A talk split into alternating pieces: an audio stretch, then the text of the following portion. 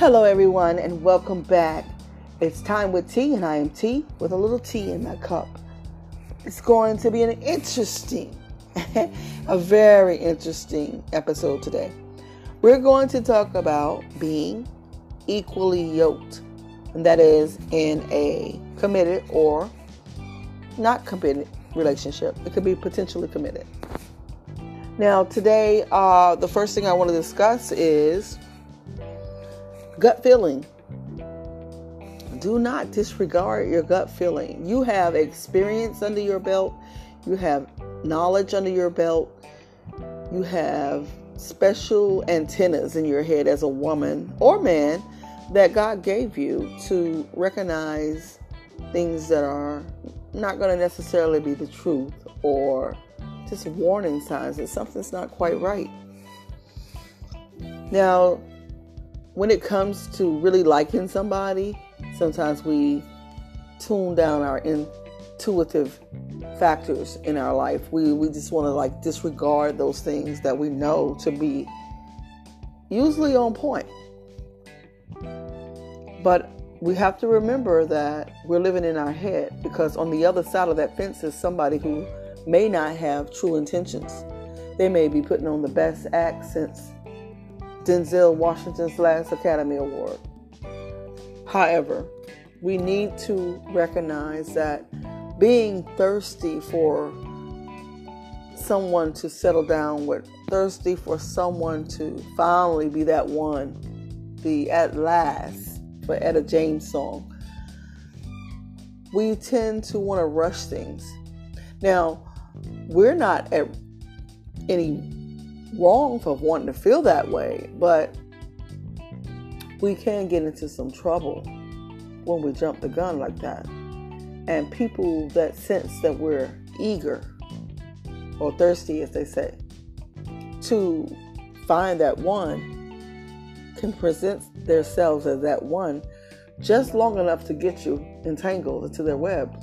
So, what you're dealing with is, you know, being on the safeguard while exploring things at the same time. So that's a fine line and it's really a balancing act to, you know, check someone out, but just know that not everything you see is what it is. then we come down to the specifics of asking questions that's going to be straight to the point. Do you want children? What are your family values?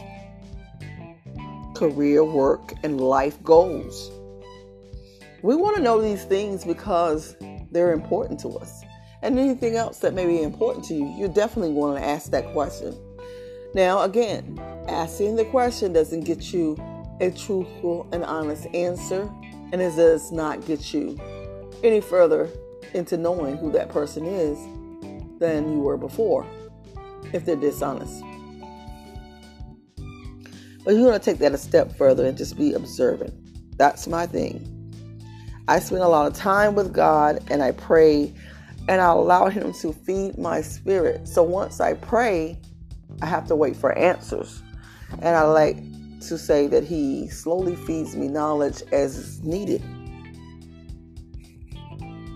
So many of my major decisions were made by prayer and waiting on the answer the okay from God.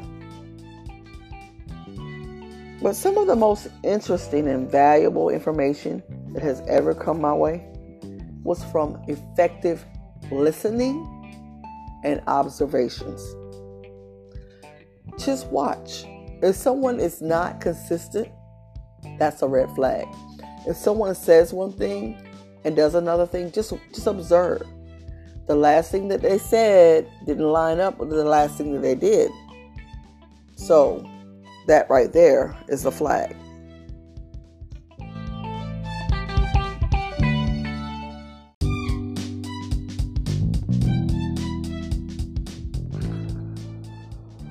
And finally, I just want to talk about the deal breakers in your relationships. So, we can't overlook those. Those are deal breakers that eventually will be the reason why you can't make it with that person. You got to have these things on a list that says, hey, I'll tolerate a lot of things, but this won't do. It could be a religious thing. It could be, you know, if he doesn't go to church. It could be if he doesn't want children. Or perhaps if he refuses to work a career versus a job. You know, everybody has their deal breakers that, you know, they, they won't tolerate those things, and no one can be mad about that.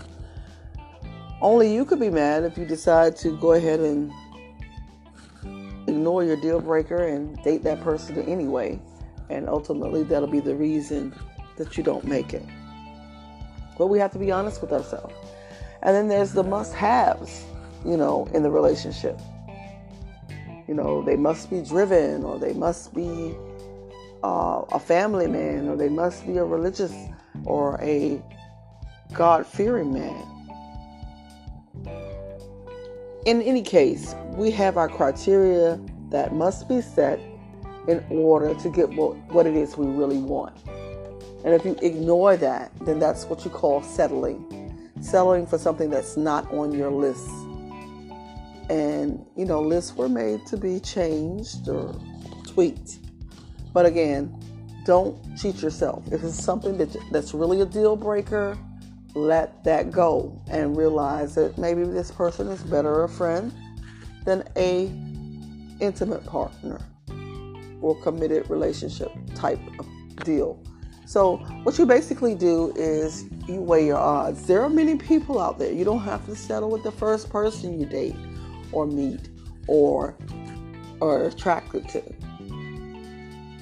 Attraction does not equal husband. Attraction does not equal relationship. Attraction does not even have to be anything more than just that. Get over it. Move on. You're going to be attracted to a lot of people. But at the end of the day, what you want to do is know what you want so you don't end up with something, just something to have something. I would like to now take in a few phone calls. 919 225 9585 is the hotline to call in for leaving a comment, asking a question, or if you have an answer to any of the questions that come up. Now, you can also call in on our domestic hotline for domestic violence, and that it's 1 800 799 7233. That's 1 800 799 7233. We're going to take a brief break and come right back after these messages.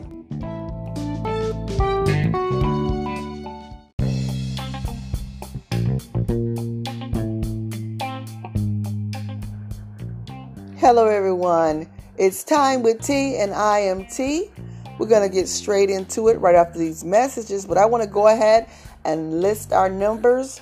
That's 919 225 9585.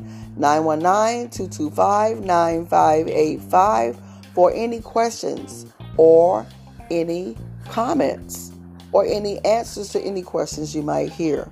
But there's also a domestic line, which is a national number. It is not international, but it can be reached in the States. 1 800 799 7233. That's 1 800 799 7233. Right after these messages, we're going to go right into the next segment. All right, see you then.